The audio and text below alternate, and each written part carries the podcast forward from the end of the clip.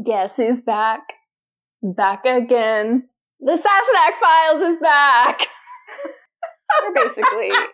So, we're back to talk episode 112 called Lallybroch. What Chelsea and I were talking about a little bit was that we just forgot how like great it was. Right, Chelsea? Oh my god, I love this episode. I laughed, I had all the feels, didn't cry, but was sorely tempted. Like it was really good. Well, before we technically get into the episode, um, maybe we should tell them where they can find us and all that jazz, huh, Chelsea? sure. I mean, well, we have taken a break, so they might need reminding. You guys can find us on all of our normal platforms. That would be Google Podcasts, Spotify, iTunes, Castbox, and Podbean. And as always, if there's any platform that you guys would like for us to try to get on, please let us know by sending us an email to the Files at gmail.com. You can also find us on our blog at thesassenachfiles.com, where I recently released a new article about crime and punishment in the 18th century. So if you haven't gone over to check that out, go on over. It's pretty interesting. Took me quite a bit of time. The statistical accounts of Scotland is my new best friend. And you can also find us on Instagram via the Sassenach Files, all lowercase, and on Facebook. And I'm assuming uh, because Chelsea created it, it's the Sassenach Files separately, and you know the capital T, capital S, and capital F. So yeah. And you can't miss us. We're the hot pink logo, and I believe we're the only page on both Instagram and Facebook that are under the Sassenach Files. It's a very original name. Okay. yeah, I mean, come on. Even Sam Heughan thought it was a original name. I mean, he over like, us on social holy media. Holy fuck! Can we just like comment on that man's face for a second because it was a good picture. I was like, okay then, yes, and it was nice to just get tagged. Like, what just happened in life to have so, Sam Heughan? So oh if you God. guys don't know, I take care of all the Facebook posts and Rebecca takes care of all of the Instagram posts. So she gets notifications when people tag the Sassenach files on Instagram and I get notifications when people tag us on Facebook. So we messaged each other back and forth regularly, and I was binging Poldark. So I was like, okay, I will get to it in a minute. And so, like 30 minutes after she sends me this message, I open it up and I'm like, holy fuck! My mom was like, what's going on? I was like, Sam Heughan tagged us on Instagram! Oh my god, I was like sending it to my grandma, guys. That's how excited I was. you don't even know. This is Sam Heughan, okay? it was a really good screenshot, too. Alrighty, so now that we're done fangirling over Sam Heughan's tagging us on social media, we're going to talk about 112 Lallybroch. And I would say that probably both of us forgot how much we loved this episode. It was an episode that like took its time, you know, and it had so much good content in it. Yes. And I would also say that I didn't really get it until this round, but like this is a Jamie centered episode. It really is. It's like full on about him. I mean, like I knew it was about him, but it really just was like, holy crap, this really is about him. The whole thing, him finding closure with his sister, him telling the truth about BJR, which is like, Jesus, just him bringing Claire to his home. It's good stuff. I would also say that this is the episode that propels the story forward. Like, this is the one that takes us to where we're going to be headed. And it's crazy town. Yeah, it's definitely a catalyst for the remainder of the season. As much as the Devil's Mark was kind of up there because it took us to a place where we could jump off from. And I think that that's Lallybroch is a natural next step. The opening scene just, I'm in love with this opening scene. So, first we get gorgeous Scotland in all its glory. And then we zoom in on Jamie and Claire, and Jamie's looking up at the sky and talking about airplanes, guys. Aww, he's so, so cute. cute. Yeah. He's just like a little It boy. He's like, do they flap their wings like birds? Yeah. Yeah. Sam did that really well, the showing how young Jamie was. He just was curious about planes because obviously he never would have seen one. So it, it was cute. I agree. and the idea to him of being thousands of feet up in the air is just so foreign to him. Like he couldn't ever picture being that high. And he was like, "Um, you must have God's own view of the world from that height. That whole scene was just adorable. And then he asked the question that men are trained from birth to never ask women. How old are you, Sassenach? Which can we kind of make a comment on that a second? Like, ladies, Oh, I just have- own our ages. It's okay. Yeah.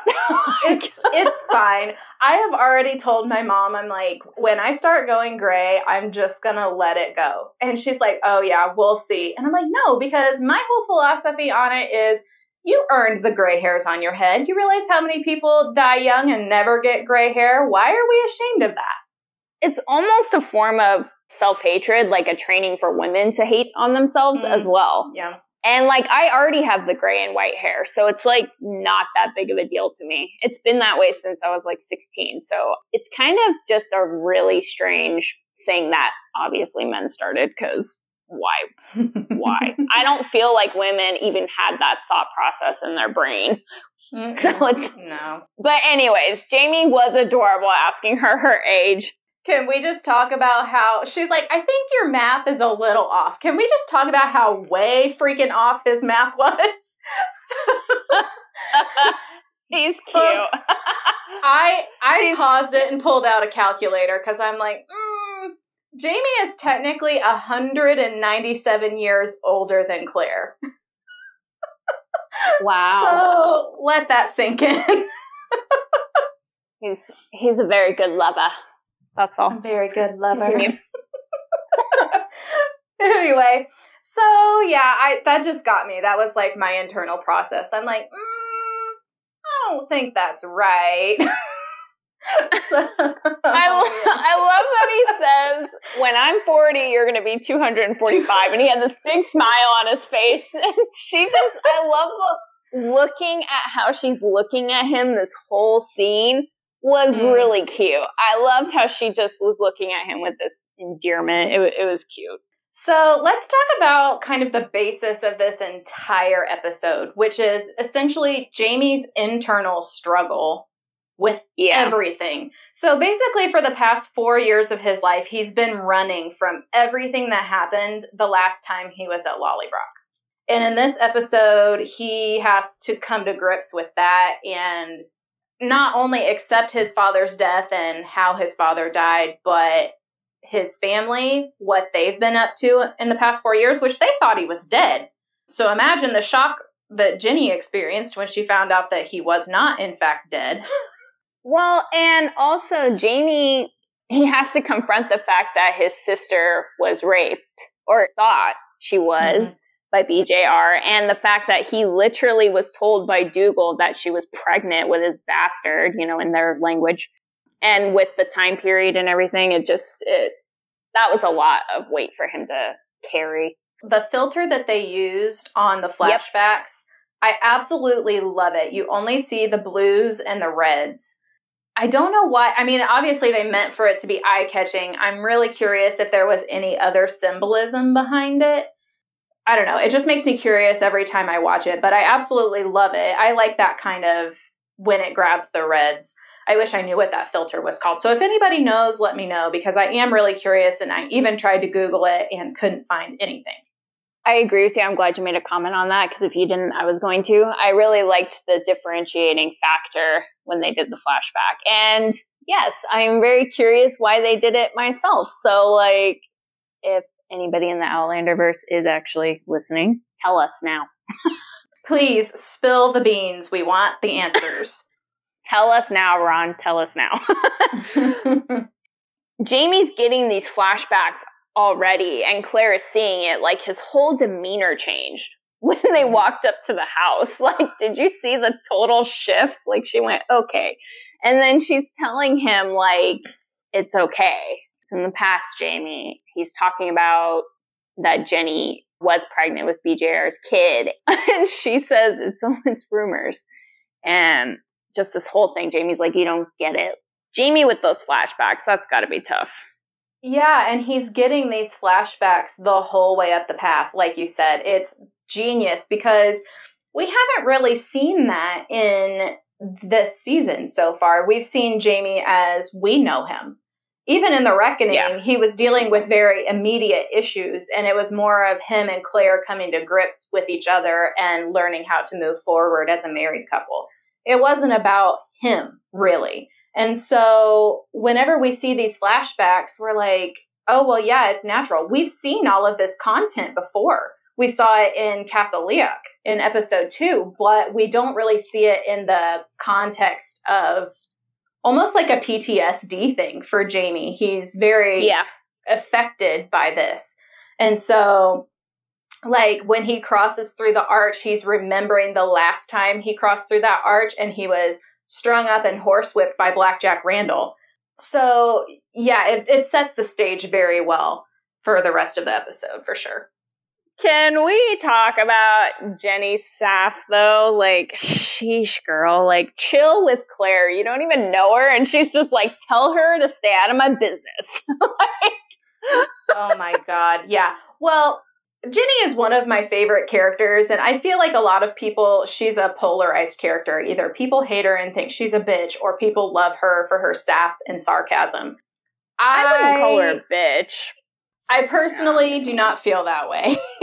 Let's yeah, make that no, clear. I love Jenny, but there are bitchy moments. I well, I I don't think that it's mincing words to point out that in society, if you are a strong, assertive woman, men in particular tend to view you as a bitch.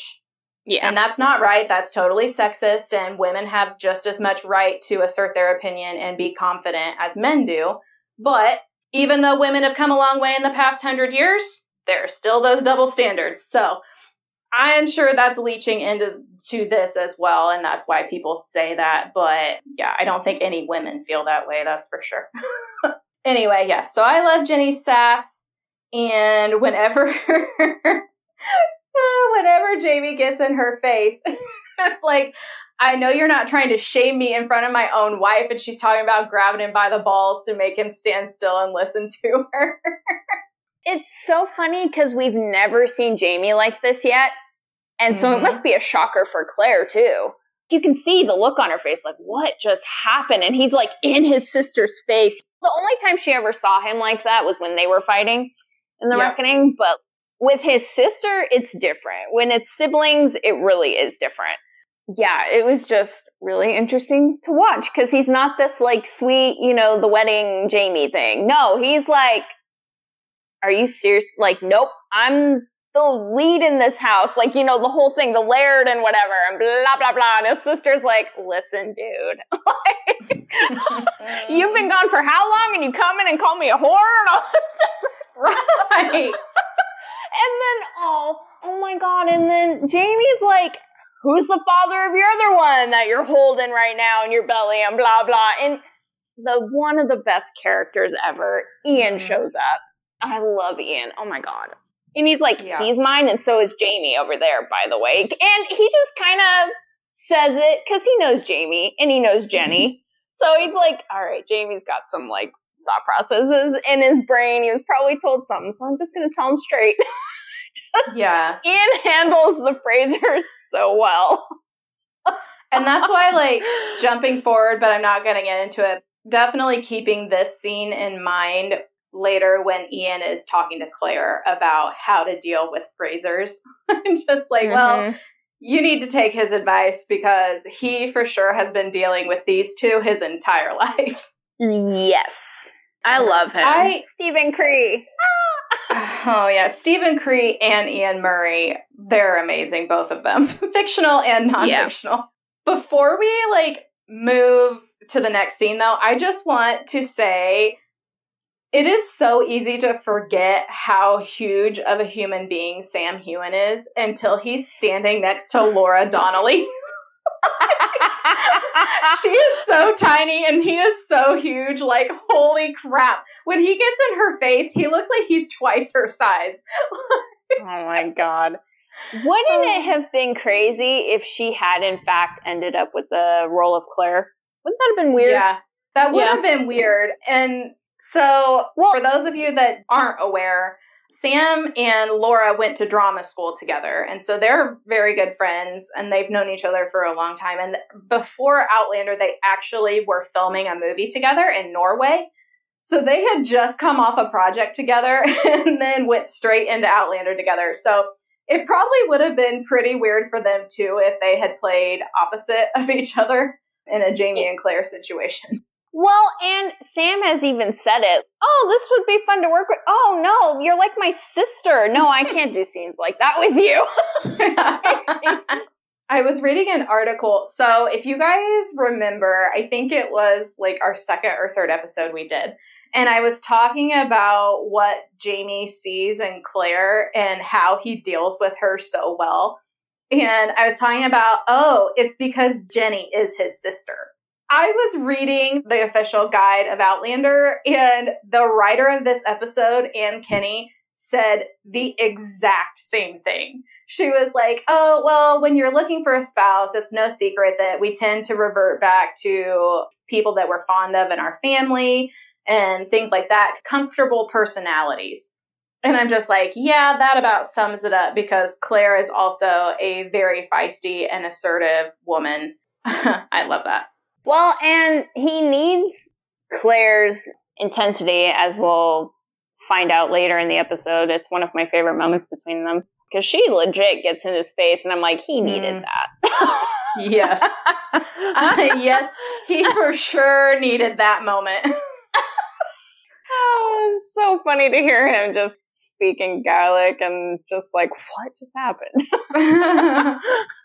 so we move into the house and there's this very awkward kind of standoff happening and Jamie's standing in front of the fire just trying to get up the courage to say what he's going to say like and he's going to try to keep his temper under rein. He finally just turns to his sister and is like I need to know what the heck happened with Black Jack Randall. It's Yeah, eating me yeah. alive. I have to know. She realizes that something is clearly being missed. He's clearly heard something that did not happen. And so she finds it in herself to recall this horrific incident. And she's like, I will tell you once. I'm not repeating anything that I'm about to say, so listen carefully. and Um, I thought it was interesting that she even talked about it in front of Claire. She barely Mm-hmm. knows her. It's totally Jenny though. Like she's owning it. She's not ashamed of it. She Yeah. just doesn't want to relive it, which I can't really blame her.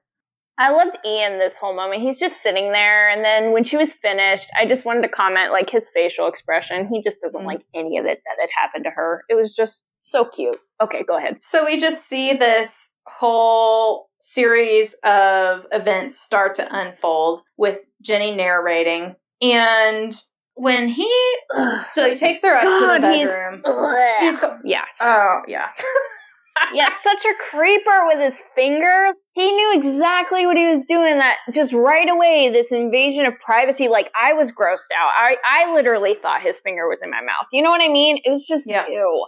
It was interesting because the director for this episode, he said, obviously we knew that Jenny wasn't going to be raped in that way, but we wanted something to happen in the scene that was a clear violation. And that's when they came up with the, the thumb in the mouth. And Ugh. yeah, he was like, it's something that done between two lovers could be kind of sexy, but he was like, this is just absolutely disgusting. And it really worked.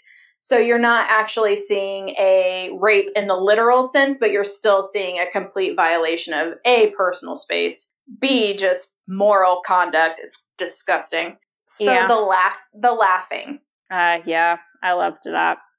I did love it, Uh, but I'm also wondering, I'm just like, she wasn't thinking about what she was doing. It was just kind of an instinct. And I'm like, hmm. Yeah, yeah. I'm like that, so I feel like if people are uncomfortable, which in some cases for me, not like this scenario, but like I do tend to laugh when it's kind of uncomfortable. So I think it's actually a way for people to kind of deal with it. Just like when people need to cry about something or mm-hmm. whatever. So to me, I probably would have been like, what the fuck's going on? His penis is right in front of me. I'm about to get raped. Who knows what people's response is going to be? Even Claire in the book would laugh about random stuff. At least in the first book, Jenny took it and used it as her weapon to make him not get hard. So that was fun. right. That's why I liked it. So I will say the full frontal was very shocking to me. I did not expect that shit at all. I was like, "Hello." yeah, and and there's Tobias. I don't want to say there's little Tobias because it wasn't so little, but that's method right there, dude. When I first saw the episode, I went, "Whoa, what's going on yeah. right now?" I guess they left it to the director to like talk to Tobias about actually doing it, and I'm like, Okay, so it was written into the scene that way. and they were yeah, just like, like, okay, you draw the short straw, you're going to go talk to him about it. And he said Tobias was really very like, yeah, okay, we'll do this. Like, I understand yeah. why it's necessary. So he seems very chill and professional. My thing is, like, how comfortable are you rubbing yourself on camera? Yeah. Yeah, on camera. And there's this girl that it's this, the whole dynamic of the scene in general. But like, how mm-hmm. do you disconnect from that? But also just like touch yourself like that in front of somebody. It's just, but there's also, again, like a lot of people on set. I mean, it makes sense. I was just completely not expecting it. Cause, you yeah. know, Outlander doesn't mince words, okay? It's a very sexual show, but they had yet to have any male nudity in it. And so I, yeah. I just thought that was kind of a bridge they weren't going to cross. And then all of a sudden, they crossed the bridge very quickly. Okay, on the thing of like the double standards that we were kind of mm-hmm. talking about with women, it's still a very new-ish thing for male genitalia to be like mm-hmm. shown to everybody. Or it's very rare that's probably the other part of the shock value because I know for me as well, like I just wasn't expecting it. Yeah, I feel like male nudity is often like you don't often see it in drama. You see it like in jest and comedies and things like that, but you don't really that's see true. it in in like a serious light. So that's also kind of the tone of it was different for sure, I agree with you. Male penis happens in funnies. yeah, it does a lot. I feel for Jenny because she didn't know what was going on. She didn't know why he was like rubbing himself like that. Like she mm. just had never had never seen a penis, never had sex with anyone. So it just I saw her so very young there when she was talking. So this did get me thinking though cuz you were talking about how young she looked. I had the exact same thought. So out of curiosity, I went and I looked up how much older she is than Jamie. She's two years older than Jamie. So she was 20 when this happened. Well, and also women are so like naive though, too. It's this trained thing for women not to know anything. So she's obviously not aware of everything either. She realizes BJR doesn't like the laughing. So she just keeps doing it and just keeps doing it. And what does he do? He smashes her head up against the bedpost. That hurts to watch. Hmm. I don't know about you, but I feel like that happened. It looks yep. way too real. I'm like, I hope she's okay. I really do. And I know Tobias would never do that, but like, not even in his heat of the moment thing, but like, yeah. it looked way too real. and I mean, clearly it, within the context of the show, it was a very hard hit. They did a great job portraying it because she lost consciousness. And when she woke up, Jamie was gone, and that was the last she saw of him for four years. So imagine what that's yeah. like. Your yeah. little brother, you know, and he got in trouble trying to defend and protect you, and then he's just taken away, arrested. You don't know whether he's alive or dead for four years. Yeah. That's just that's terrible. That's the thing about this episode. There's so much Jamie and Jenny are holding onto and not mm. saying, which is totally what people do, but let's get it out there. It, this whole episode would have been completely different if they had just talked about everything. exactly. Yeah. So then Claire makes a comment She's like, You need to apologize to your sister. And everybody looks at each other like, What the fuck?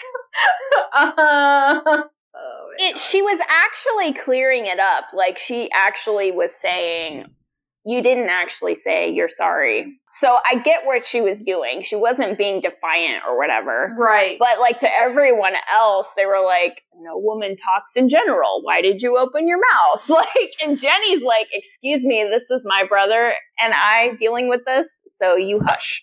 like, just, it was a weird scenario.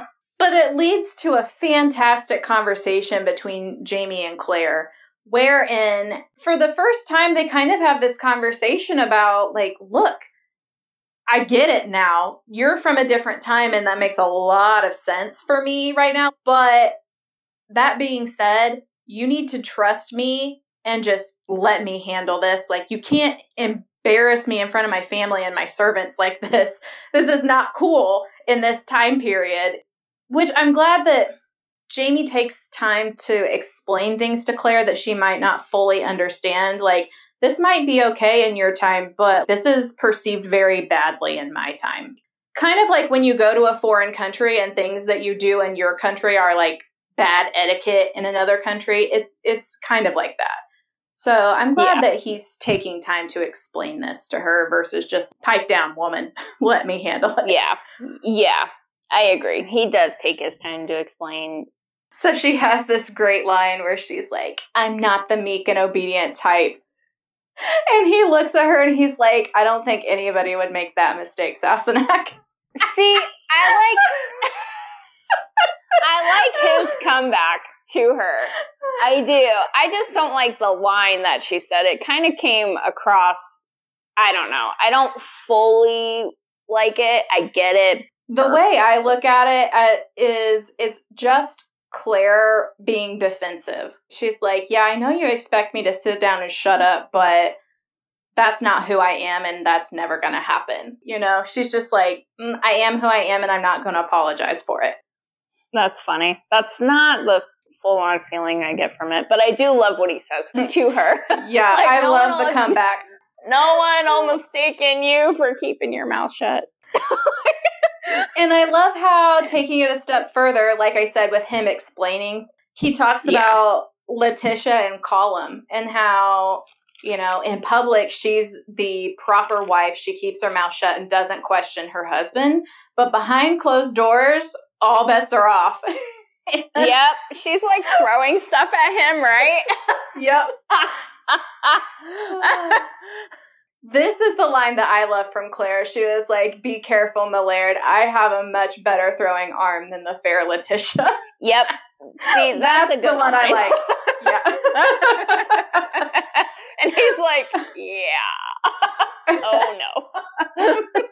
I agree. I liked that comparison as well. It even kind of would help me understand if I was in mm-hmm. her position. Because, like, she is so chill. Letitia doesn't really, like, say much so I would have mm-hmm. been just as shocked. Yeah, so they're switching rooms. And Claire's like, I wouldn't dream of kicking you out of your own bedroom. And Jamie's like, it's the Laird's room. It's mine. mm-hmm. And this is where we start to see the change occur in him that like gradually takes place over the episode until the end when Claire's mm-hmm. like, what are we doing? oh my God. That's one yeah. of my favorite moments. Seriously. I love she's in the room and Jamie is carrying the case that was sent over by uh who sent it over at Leoch? Or was Fitz. it Jamie? It oh, Mrs. Fitz. Fitz. That's right. That's right. Ian did say that. Um, so Jamie's carrying this case into their bedroom and he just says something and Gaelic obviously like the fuck is in here. and just drags it in there.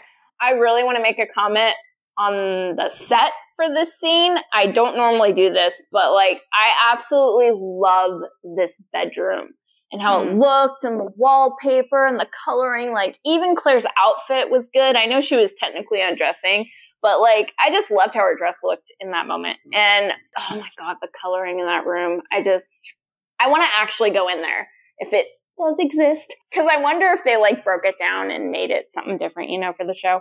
I I don't know. I know for a long time it was a standing set that it was like a permanent set that they had up, but now since they're in America, I don't know that it's a standing set anymore. I'm fairly sure that they have neat and tidied it all up into boxes and it's in some warehouse somewhere awaiting the day that it will be rebuilt. Don't do that, okay? I know exactly what you're doing. Do not. I just, I love the coloring. And the whole scene is just good. This is where Jamie comes clean about what really happened with BJR and him and like all the whipping and stuff and what happened with his dad and just so awful. It really struck me in this scene that as Jamie's like walking around and he's talking about how he would sneak into this room as a boy and yeah. dream about the day that he would be the laird and this room would be his. And it really just struck me in this moment. The last time Jamie was at this house, his father was still alive. That got me for some reason because, like, obviously I've known that in the back of my head, but it kind of just added a whole other level to what we're seeing with Jamie in this episode. He's trying so hard to live up to this ideal of who his father was this great man who was kind and giving and, you know, never asked anything of his tenants that they weren't able to give. And there was this, just this very high standard that Jamie's constantly reaching for throughout this whole episode. And it's like he can almost feel his dad's ghost in a way, and he just lets go of all of that at the end. It just was really powerful for me this episode. Yeah. The funny thing is, he doesn't need to strive to be his dad because he's a pretty amazing guy. Mm-hmm. And that's what, that's a lot of what Claire is telling him in that final scene is that you're trying to be somebody that you're not. And it's okay that you're not that person because you're an amazing person and you can do this all on your own. You don't have to do it the way that your dad did it. It's okay to be different. Yeah. That doesn't mean that it's yeah. any anything less.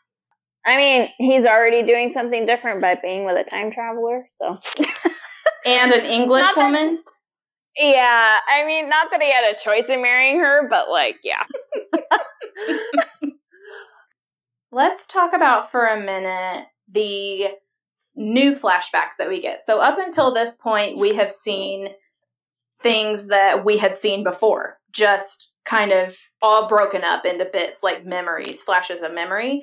And then we get new things.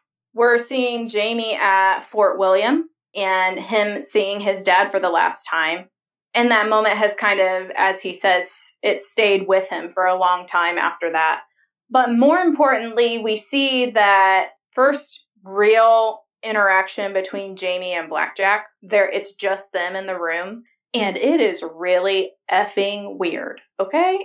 Did you get the weird vibe because I got the really weird vibe off of this whole situation and clearly Jamie did too. Well, yeah, Jamie for sure was like, "What the fuck is happening? You literally mm-hmm. whipped me like this and now what's going on?" So, I didn't get completely uncomfortable with this one, but like I was going, what is BJR mm-hmm. thinking? And obviously, uh, here's my question. Okay, from what he had said, do you think just right when he saw Jamie, he was like, I want this man? Do you feel that when they were at his house, all that stuff, and he was hitting him and then took his sister away? Like, do you think he was like, I want this man? That's what I want. Um, or do you think he kind of finally started to do it because Jamie wasn't whining or whatever from being whipped? I think that after that first whipping, because in the books, Jamie kind of stands out to Black Jack, and I think he talks to Claire about it in the Garrison Commander. In that first whipping, Jamie didn't make a sound. Yeah. And I think that's kind of what got Black Jack intrigued because yeah. he wasn't like other men. He didn't beg and plead for mercy, he just took it. He didn't want to give them the satisfaction. And I think that's when Black Jack kind of took it as a challenge and it kind of escalated from there in a lot of ways. In answer to your question, I don't think that at Lallybroch he kind of had those thoughts. It was more Yeah. something that happened once they were at Fort William. He literally tells Jamie in this room, make free of your body and everything will be fine. It's like, what the fuck, dude? And Jamie, here's the thing. So, like, Jamie tells Claire he really thought about it because Mhm. taking another whipping like that would have been hard. And he was maybe considering this. And I don't blame him at all. Like, it was a different option than what he had already experienced. So, like, it just, it was sad. Well, it's like he said, he was like, obviously, I didn't have any experience with it, but I thought that most likely it would be less painful and be over quicker. And you can't Yeah. him for that. I mean, the guy's already experienced a hundred lashes with a cat of nine tails. That's 900 strokes of uh, like sharp leather and like lead on your back. Okay. So a cat of nine tails is a whip with nine tassels on it. And at the end of each of those little tassels is a lead ball. So that's what Jamie's being beaten with. And he had a hundred upon a hundred lashes of that. So you can't blame the guy for considering. like, he's probably right. It Yeah. probably would have been less painful and over way quicker. So, Yeah. yeah. I completely And- sympathize with that. Totally. I love what Claire said. She was like, well, how do you know he was going to hold up his end Mhm. of the bargain? You know, like you don't know. He probably would have ended up whipping you anyways. I mean, I understand that she's right in a way, but I wonder, I feel like BJR probably would have because Oh, yeah. he, in a weird way, he's a man of honor. you know, like it's, it's kind of, he's weird. I want to throw something at him. Yeah. Uh, Among other things, something really hard and heavy that's going to do some damage. yeah, and just fuck her. Anyways, I see where your process is coming in because, like, we see later in season one, like, he kind of is a man of his word in a way. yeah. But I also feel like, I also feel like he's just so sick and twisted, like, that. It, on, it wouldn't have surprised me at all either to get what he wanted from Jamie and go ahead with the flogging just because he could, you know? So Yeah, yeah, I agree. could see it going either way. Yeah, you just don't know. He's I know weird's not the strongest word or the best one, but like He's he's just a fucker. com- Let's be honest, Yeah. Chelsea. in more ways than one, a literal and a metaphorical fucker. God. uh, Ugh. Ugh. It, I find it funny actually that you were so grossed out by this scene, and I was like, I just was waiting for him to say it. like, tell me now what's happening. You I wasn't like I wouldn't say I was grossed out by it. It just set my teeth on edge. Like I was very suspicious automatically and highly confused. And then Yeah. it kind of started to make sense when he was like, "Okay, well, Mhm. you know, if you do this for me, I'll let you go." And I was like, "Okay, Yep. now I get it." Okay. Yep, yep. We were feeling how Jamie was feeling. Yes, exactly. yeah. Okay. dinner time. Jenny's like, yo, it doesn't take that long to get cleaned up and dressed. Food's ready. Let's do this.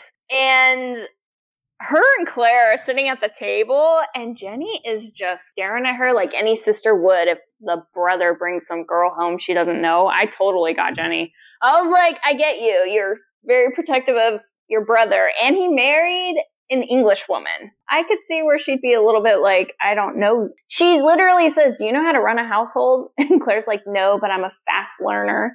I just love that she knows how to kind of tell Jenny what Jenny is needing to hear in those like little moments. Mm-hmm. There's so much like subtext to this conversation. like everything Yeah. that they're saying to each other has a double meaning. It's funny. Here comes Ian and Jamie just like laughing the whole time, and there's Claire and Jenny. The whole dynamic of the relationships going on was kind of hilarious to me to watch because there's Jenny and Claire being like super serious, glaring, and then Jamie and Ian are like, "Ah, this is so fun! You're back! We're back! BFF for life!" Oh my god. Like they Yeah. gave each other those half hearts, you know. like friendship bracelets. Yeah, I noticed it too that um Jenny was extremely judgy of Claire. Extremely. And like just so grumpy. Like when you're rewatching it, you get that like Jenny's going through some stuff and that she's not normally like this, that she's kind of having some internal emotional processing going on. But yeah, I could see how Claire would be like, "What the hell? like I didn't do anything. Yeah. Why are you being this way?" Yeah. So it's very interesting to see those early days of Claire and Jenny. I know Jenny's kind of her demeanor, the way she presents herself isn't very like blah blah blah blah bubbly, you know, thing. Mm-hmm. But like also she is pregnant, so maybe we could take that into account. I just now thought of that. Like that's probably why everything's so intense. But like you said, Claire had every right to go like, What the fuck, man? Like I just I'm here. I'm not mean. yeah, exactly. Just wait till the next episode. We'll be fine. But we get to quarter day, which is, as Jamie described it, kind of like when they were out collecting rents for the Mackenzies, only the tenants come to them at Lallybroch. So, Claire gets handed a vase, and Mhm. her face when she gets handed that vase, and she looks at Jamie, and he's just like, "Yeah, cool flowers," um, and she's just like, "You don't get it. you were not there in Sassenach, okay? You don't know."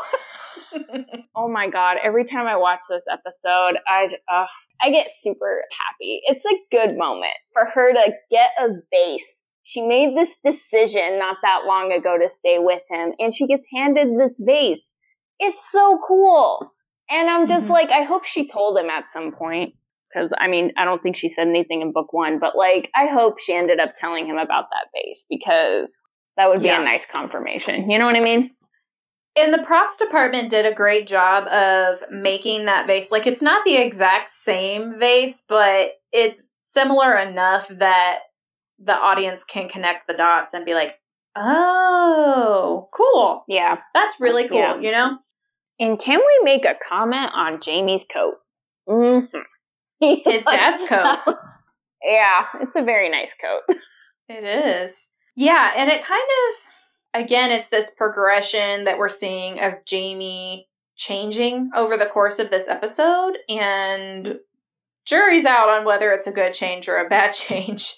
But he puts on this coat, and it's his father's coat, kind of signaling that A, he's taken over the household, but B, that he's trying to emulate his father in a lot of ways which kind of I know I've already discussed this, but it's just very interesting to see that progression of his character. Yeah, and it's funny that even when I watch it now, I don't really see it as being this intense of a change, but he did need to have Claire talk to him. I wouldn't say it's an intense change, but it's kind of a him reverting back in a lot of ways. So over the course of his time away from home, he's been exposed to a lot of different experiences and he's kind of had to live on his own and become his own man. And then all of a sudden, when he comes back to Lallybroch, he's kind of reverted back in a lot of ways. His youth is really showing.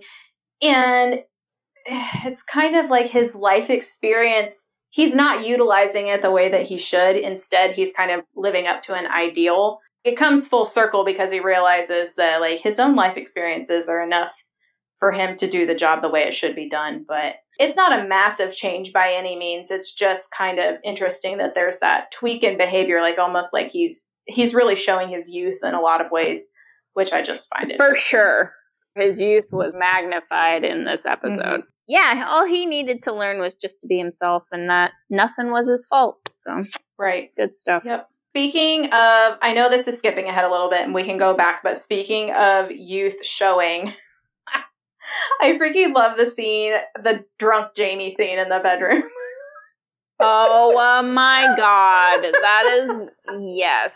I freaking love him. He just like spanks her butt, like just like bam, it's me. I'm the I'm the laird. and she's like, Yes, I know. well, I love that she actually says when he plops onto the bed, she's like, I've what did she say about elephants? I've seen elephants sit down with less impact. and he's like, You've seen elephants? Tell me about it. I want to hear about elephants. Have you ridden one? Yes. Oh I, and I love how he like can't even stand up. He's like wobbling back and forth. He's like plastered at this point. oh my god! So he's like speaking to her in Gaelic. He goes, Sassenach, now that you're Scotsman now, you need to learn how to speak it. you know, just like you need to work on your Gaelic, okay? There we go. and she's like, go to bed. sure, sure, buddy. But then she like smiles when he falls asleep on the bed. He's just like, I want to hear about she, the oh. yeah. She's being so stern and like, oh my god, grow up. But inside, she's like, you're so adorable right now. yep. If you weren't so drunk right now, I'd have sex with you. But anyway. Exactly. Going back to quarter day and the rents and everything, Jamie makes this executive decision to just be like, it's okay. You don't have to pay rent. You'll just catch up next quarter. And Ian kind of just gives him this look like, dude, that's not cool. yeah.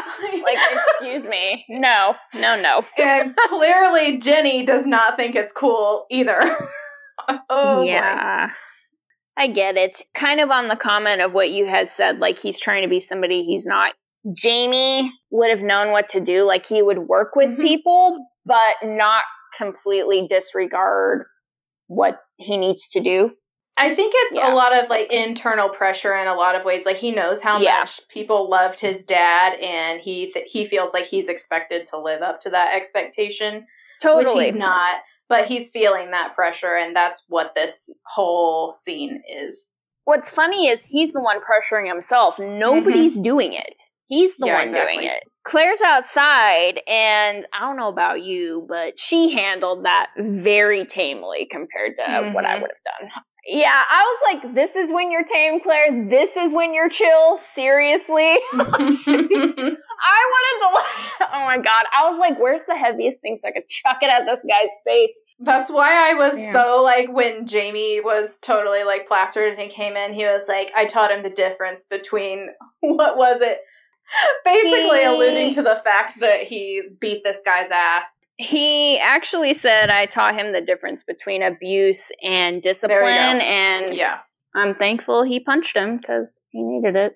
And then we find out the next morning that the guy threw out his son because of it, which after everybody comes to terms with it, realized it's it's a good thing that this boy is now in the charge of the Frasers instead of his dad because his dad was just continually beating the crap out of him.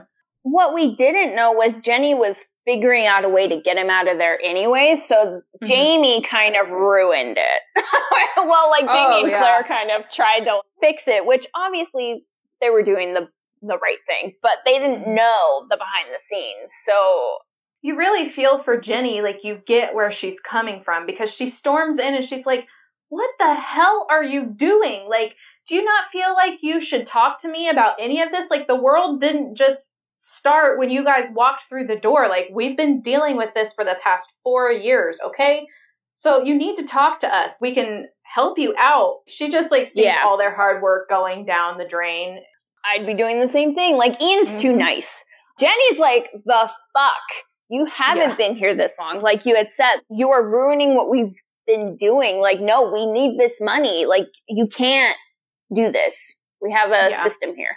Yeah. She has a great comeback when Jamie's like, as Laird, I decided to give my tenants some ease. And she's like, well, how easy do you think that our tenants are going to be when the whole estate goes under because we can't make ends meet? And I'm just like, yeah. bingo. Yes, thank you. I'm glad you said it. it sucks because it's kind of like a no win for everybody. Mm-hmm. It really sucks.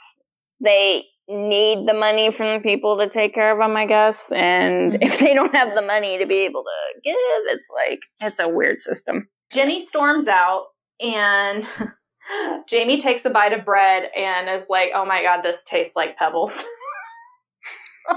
Poor Mrs. And he gets Crook. mad. yeah, she's just like, uh, sorry. And he's yelling about it. And so he goes to go fix the mill and, you know, we get some good Jamie butt. So I don't great. really think that he was mad. I think he was more like A, really super hungover and didn't feel good.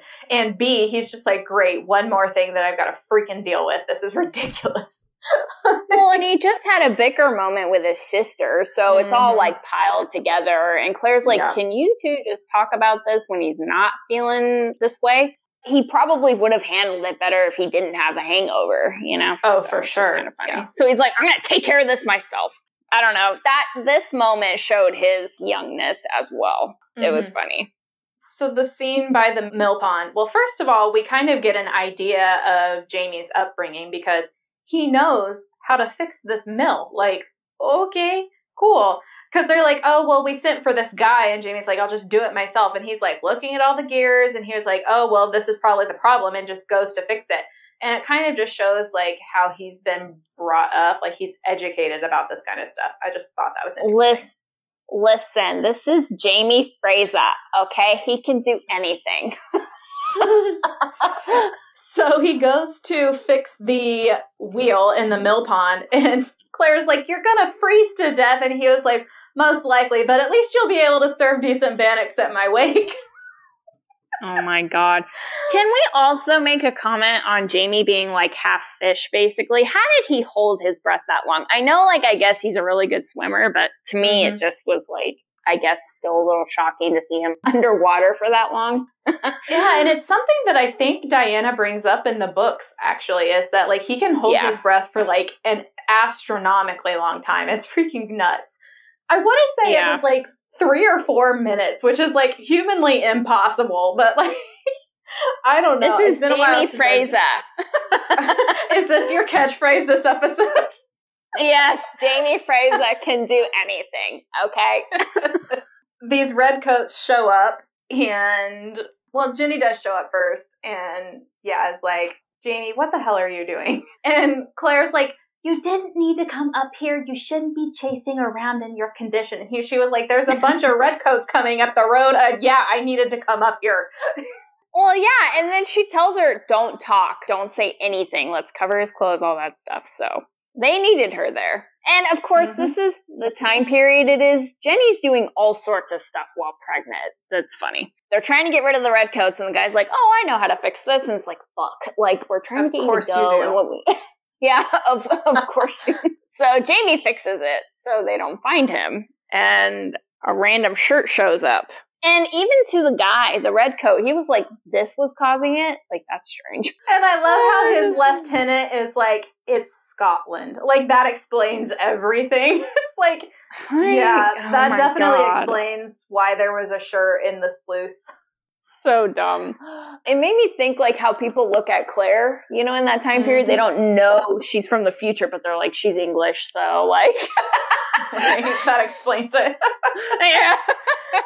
oh my god. Jamie pops out of the water and like poor Sam. Okay, that must have been cold.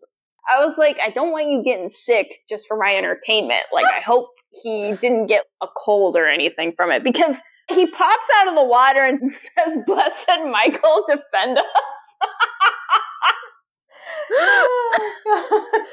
trying to hold his crotch to make sure like nothing's showing and like Jenny's standing there and he's like, Jenny, like go. seeing me naked is such a brother and sister thing to do. Just be like, go away. Claire's just standing there, you know, and just thinking he's so adorable after he had said, Blessed Michael, defend us. Like, did you see her face? I was like, this is cute. And he turns around and Jenny sees his back. Mm-hmm. And she is so in shock and just runs away. And he's kind of confused after he had just yelled at her, go away, you know, which is totally logical. And he's mm-hmm. like, what happened? And Claire's like, you just yelled at your sister. and mm. walked away. And he's like, what? She actually came up to save your ass. You're welcome. yep. that was that oh. was some funny stuff. The next scene is one of my favorites of the episode, where Claire and Ian finally have a conversation, just the two of them, as the in laws. Married into this crazy Fraser family, and Claire's kind of just picking his brain for advice. Among other things, they're also getting to know each other. They're talking about how Jenny and Ian came to be a thing. And apparently so oh, Ian's cute. confused about it too. Yeah, he doesn't he just he's like and then just out of nowhere I'm saying I do. Yeah, exactly. she says we're getting married in so and so months. He was um, like, and I was in the middle of explaining exactly why we couldn't do that when I found myself at the altar saying, I take thee, Janet. I want to make the comment that I love Ian and Claire's friendship. Honestly, I like I love their relationship. I mm, I wish there was more of it. So I know one reason why I'm excited about reading the books because I, I want to know more about their connection. I also love that Ian goes, yeah, like Jenny painted those. And she's like, what? And he goes, you're surprised she has a gentle side, you know, like that thing. She goes, no, of course not. I'm not surprised. And he's just smiling. She goes, well, yeah. a little bit. A little bit. he knew mm-hmm. right away. She's intense. and I love how she's also like, yeah, Jenny's an extraordinary woman. and Ian's like, I when she's not being a stubborn, pig headed, pain in the arse mule. yeah, I mean, and he's also saying that Jamie is like this too, and he fully realizes that. Like, he even says, you know, Frasers, their hearts are as big and soft as their heads are thick and strong. it's a family trait, I guess. I love that they bond over this, like you said. I love that Claire tries to like ask him like, "What do you do?" And he goes, "You kind of just can't tell them what to do. You can kick them if you want, but like they'll either turn their horns on you or like or not change." But I love that you had included what he had said about their hearts being big because they do. That's the thing yeah. about Jenny. That's why I don't actually think she's a bitch because she really just cares, is what she does. Mm-hmm. She's just caring. Yeah. And right. sometimes it's too much. Like sometimes you just need to back off. But like she really just has this huge heart. So Yeah, she's yeah. very passionate, which sometimes comes across as her being overbearing and bossy. she just wants what's best for everybody and she wants to make sure that everybody is safe and secure. So happy. Yeah. Yes. Yeah. I get it. And I think most people do, to be honest. So the next moment, Claire, uh, my favorite part of the episode, goes in, pulls Jamie off the bed, and he's just like, what the fuck just happened? She's like, listen here, buddy. This Jamie, I don't know him. I don't like him. So here's what's happening. You're gonna change it up as in be yourself because you're losing relationships. Like you and your sister are getting farther and farther apart. You need to deal with this. And he's like, but I'm the Laird. I can do whatever I want. And she's like, the fuck you do. I oh, love how I he tries to interrupt her, and she's like, "I'm yep. talking, and you need to listen, and you can speak when yep. I'm finished." yep, yep. Snap, snap, girlfriend. Yes, he needed that for sure, and he knew I can't interrupt her. It was great. Just did you see his face? He was like, "Damn it." He was just like, "Oh, okay." just sat there and listened. well, yeah, he just like she really is not gonna let me get away with anything. It was it was fun. I'm glad you but you can, that line. But you can see the light bulb come on too for him when she's like, yeah. "You're wrecking the family that you do have left." He knows that's the very last thing that he wants, and so this conversation is what spurs the conversation in the graveyard between him and Jenny the next day. Jamie is in the graveyard, standing there staring at his father's gravestone, which is the first time that he's visited it. And Jenny shows up. And they have this like yeah. awkward moment where they're like, oh no, well, who's going to talk first? and well, first uh, she scares the shit out of him. Like, yeah, that's true. in a graveyard, no right. less. yeah, exactly. Probably anybody would have been scared if they would have like heard somebody behind them. Yep. Jamie ends up talking first, and after his conversation with Claire, evidently had gone and collected the rents from everybody. And he presents them as a gift to Jenny, and he's like, You're right. I, I apologize for not asking your opinion on these matters and basically just asserting my own authority despite the fact that you've overseen this estate for four years and you know what's best. And basically apologizes for that and is trying to make right with Robbie and everything that happened and trying to get his aunt to take him in again and atoning for all of his mistakes. How did you feel about that? I just thought they were adorable because they're both like trying to one up each other basically like excuse me like um you're worth more than me so i'm going to try and save you you know this whole thing and he just kind of backs off with a smirk like okay okay all right here's what i got while they were talking was this should be the fraser motto is always taking the blame and holding on to shame like, you know, For real.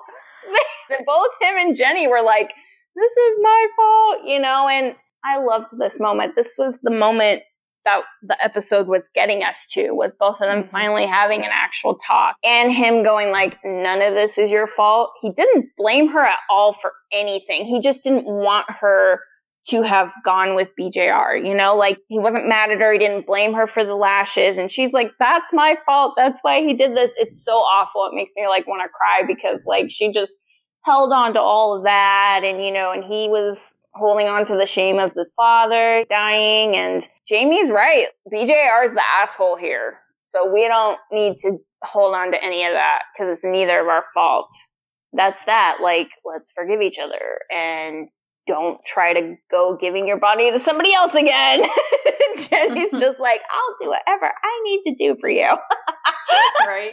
Glad this is a Yeah. Fraser thing. yeah Whatever I need to do, it, doesn't matter as long as you're safe. Stop doing that. yeah like at least don't do it for people that won't do it for you, you know? I just genuinely loved the moment of closure and just peace for him and peace for Jenny. It was it was a nice moment. I thought it was really heartbreaking that, like I said earlier in the episode, we know that Jenny is emotionally processing something, but it's unclear exactly what it is. Like, is she harboring resentment for her brother being gone for four years? Does she really just not like this chick that Jamie brought home? Is it really how aggressive he was toward her when he first showed up? Like, what is it that's making her behave this way? And we really find out that she's been harboring this anger towards her brother for four years because, on some tiny, minuscule level, she's blamed him for their father's death. Like she said, I figured you just shot your mouth off or acted without thinking of the consequences, like you've always done. And hmm. this happened as a result. And she's like, but then I realized the other day when I saw your back that nothing that you could have ever done would deserve that, what he did to you Yeah. Except for maybe the embarrassment that I made him feel. And so, on top of now, she's feeling shame because she thinks that it was possibly her fault. And I just thought it was so awful that when she mentions Jamie's back, he tries to change the subject. He's like, "Don't talk about it anymore. Like it's it's over. It's done. This is not something that I want to talk about with you." Yeah, because But- she doesn't know. she doesn't know and she will never know what happened and Yeah. what really caused it. I get why he doesn't want to talk about it, but at the same time, like like you said, if everybody was just open and honest with each other, we could save ourselves so much of this heartache. but Um, like I don't know if that necessarily needed to get talked about. That's a pretty personal thing. it is, But yeah. I, just yeah. like, yeah. but she doesn't get it. Like, I just she won't ever get it. But I think on some level, she knows now that, like, yeah, there was something that happened, but no, it wasn't your fault. And Jamie Yeah. has this great line. He says, There's a devil in that man that no one can influence. Black Jack Randall is the only person responsible for our father's death. And Yeah. I blamed myself for a long time, and I know you did too, but I've made my peace with it, essentially, is what he's saying. I know it's not my fault anymore, and you shouldn't blame yourself either. that's the main thing is that she just needed to understand that it had nothing to do with her and Mhm. that that Jamie did in fact not kill their dad. You know, like that kind of thing. Right. Get Yeah. him killed. I like how you had said just now that Jenny knows something got his back to look the way it did, but it wasn't what she was thinking, so she can find closure with that. Love that moment. Love the smirk he had because she just was like, "You think my virtue, you know, I can't save you." Like it just, and he went, "Okay, okay, I'm, I don't want to fight with you," but it was like this cute thing. It was, it was really sweet. Yeah, it uh, was. So then we have that final scene with Jamie and Claire in the bedroom. And I think this might be one of my favorite scenes for Jamie and Claire of the whole season one because it's the first time they say I love you to each other. And I just Aww. think it's so cute. I also love that he admits like he wanted to get with her from the get go. like, he's just like, um, I do love you. I loved you right away, but I was ready to like have sex with you. Mostly wanted to marry you just because I wanted you more than I ever wanted anything in my entire life. I wanted your round ass. and your rock solid head. Yep. Kept hitting me in the face. And he has this great line. He says, Now I wake up every day and I find that I love you more than I did the day before. Yeah. Jamie Fraser knows the I way know. to a woman's heart, let me tell you. Uh, Diana knows, so maybe we should get hooking up with her because she wrote him. just, just saying, it's coming from her. So I just I find I that funny. I do think it's also funny that some of the most iconic lines and scenes from Outlander are based on conversations that she has actually had with her husband, and I I find that very remarkable as well. Who's that guy? Like. Excuse me, sir. Are there multiple ones of you? Do you have any brothers or nephews or or you can train some of the men we do find attractive in your ways. Like, yeah, exactly. Anyway. It's funny those memes that happen, like funny stuff where like not that it's funny that she had hurt her shoulder this year, but mm-hmm. like the Laugh Outlander lady had made that meme where she goes, she writes scenes like this and she expects us to think she tripped over her dog. And it's this image of like Jamie and Claire about to go at it, like on a window ledge, folks, no yeah, less.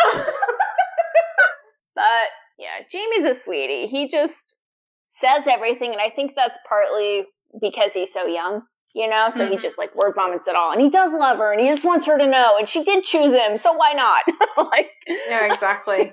Yeah, and um, I really love that this is the scene where Claire is fully honest for the first time and she's like, I do love you. Like, I love you.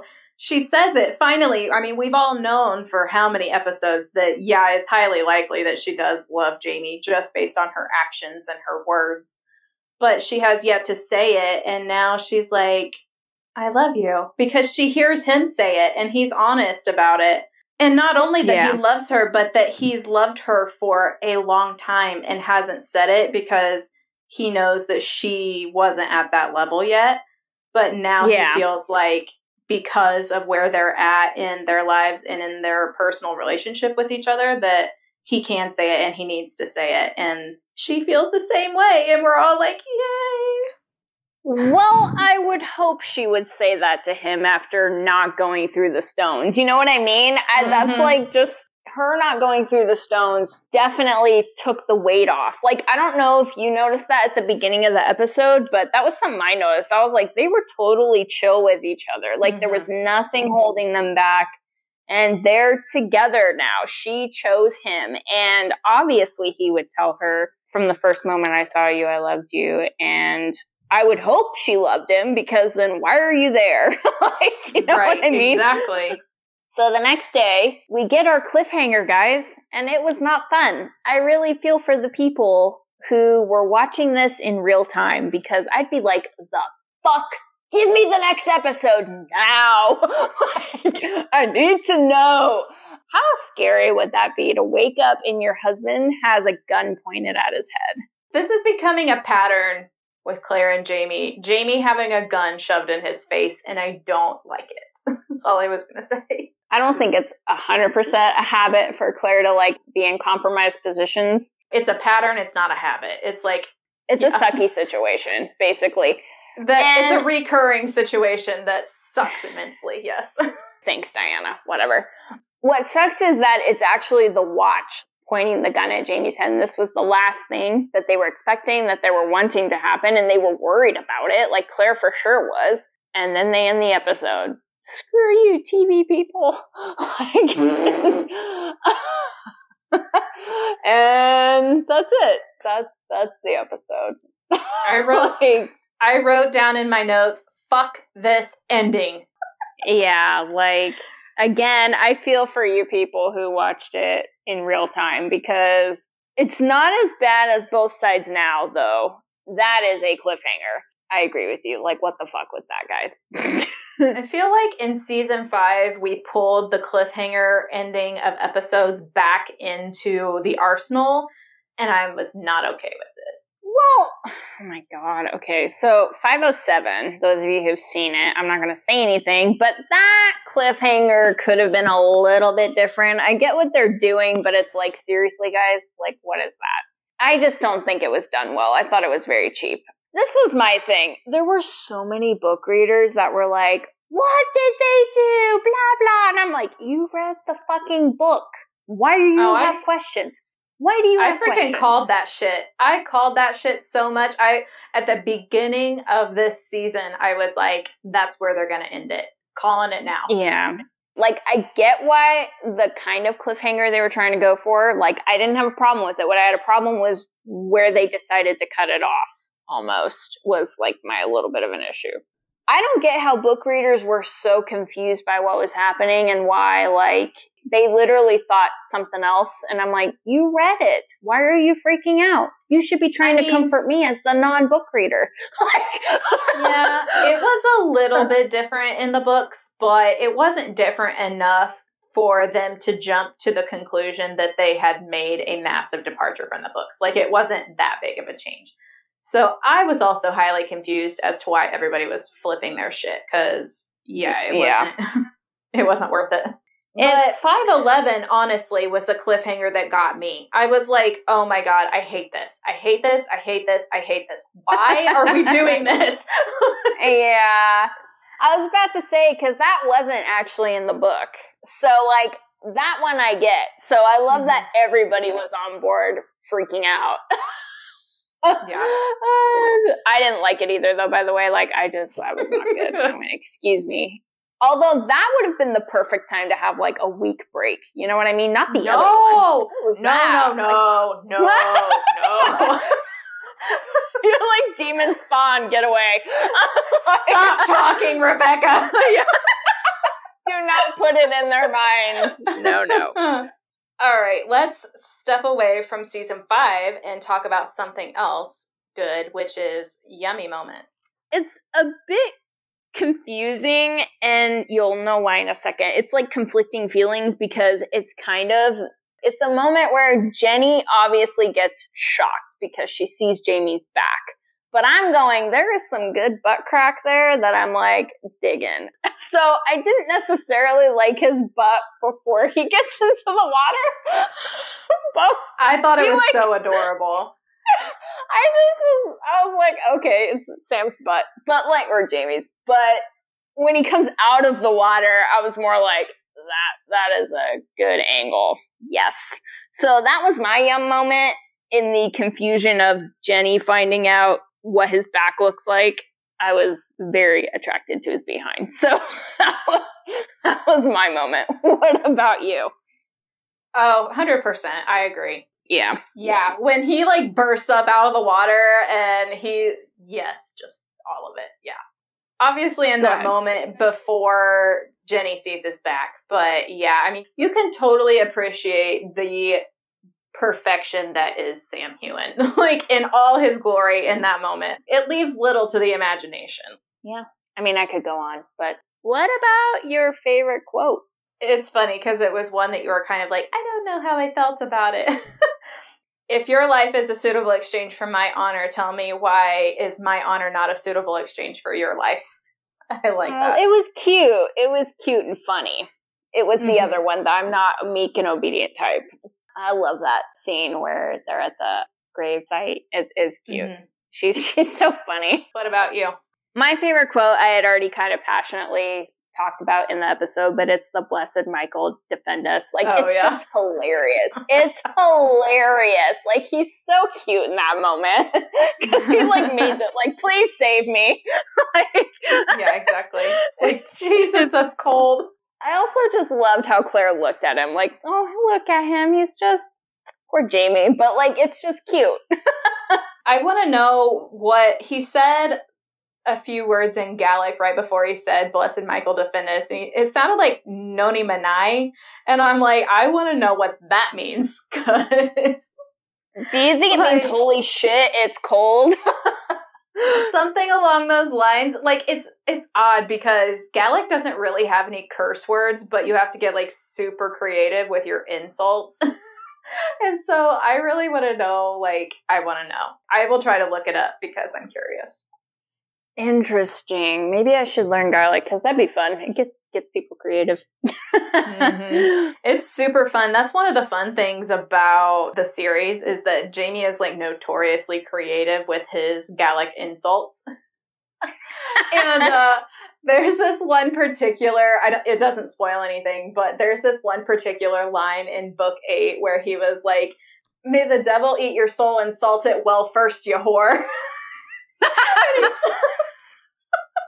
Oh my god. Who did he, who did he say that to? Is that like a character that I would know? no, it's not anybody would know. It's some random Oh. guy. Yeah. Oh, oh, I thought he And was then- saying it to a dude. he is saying it to a guy and his and then Claire is like, Did you just call him a whore? And I love Yeah. it because they're older, Jamie and Claire, so I Oh, can yeah. just picture him as this like old, like Gandalf looking Jamie, you know, kind of thing. well, I wouldn't put it that far. He's probably in his upper fifties at that point, but yeah, he's it's funny. Yeah. Yeah. What about your performance of the episode? I'm gonna have to go with Tobias Menzies, and I know that's not really giving a whole lot of credit to everybody else, but the creep factor was strong this episode. So I just Tobias is amazing, and just for him to be as like sweet and chill as he is in real life, I don't know. I just appreciate his acting skills a whole lot more. But I mean, it is a great ensemble. Sam did great, but Tobias really just takes the cake. He really does. What about you? It's interesting that you said that because Laura Donnelly is actually my performance of the episode. I just Cute. love her snark, love her sass. She just has a way of conveying Jenny in an emotional way. In a lesser actor's hands, she could become one dimensional, I feel like, but Laura does such a good job putting in layers of Jenny that you can really just see it like she's a sister, she's a mother, she's a wife, all of these layers and she's basically been the laird of this estate for 4 years. She knows what she's doing. She's a very confident, controlled woman in a lot of ways, but she's also got this fire and I feel like Laura just really does Jenny justice in a way that not a lot of actresses would be able to do. I agree. She really sh- showcases that there's more to her than just the rough exterior that you see. Mhm. So I agree. If she was given to anybody who couldn't handle that, Jenny would come off how some people feel she, how Yeah. the Jenny character is. Good choice. Alrighty, guys. So that brings our analysis on 112 Lallybroch to a close. Yeah, I think that we can both agree that this was a very good experience for Jamie. It was a Jamie focused episode. He grew up a lot in this episode for what it's worth. So, Yeah. so before we bring the podcast to a close, we're going to go into our normal segment called the Sassenach Bios Recommends. Did you have anything for the masses? Obviously, I think some of you who have been on my social media, my personal one, know I've been very excited about the Hamilton movie. So that's my recommendation is the Hamilton movie. For anybody who doesn't even know what that is, it's a musical. It's amazing. Written by Lin Manuel Miranda. He did the music. He wrote the lyrics. Yeah, basically, um, watch it because it's amazing and you can get it on Disney Plus. I'm just excited for other people who haven't seen it yet. I know Chelsea hasn't yet. So I'm just like really excited for her to watch it. Yeah, basically, Hamilton the musical. Get on it, people, because it's just fucking phenomenal. What about you? uh, well, I have been watching Poldark the past couple of weeks. I fell down the hole. I'm almost done with season four of five seasons. It's completely finished. It was a PBS masterpiece show, and I'm sure most of you have probably heard about it, but it is actually really good. It's based on a series of books, but they are kind of from the male point of view. It's got a male main character, and it was a guy that wrote it, and you can kind of totally tell. Just some of the female characters are not put in the best light. So that part of it kind of bothers me, but overall, it's just a really good show. And the characters are very human. Like a lot of times in Outlander, things are glossed over and like we have Jamie and Roger who are these magnificent examples of what men should live and strive to be but Ross Poldark is flawed and there is no getting around it.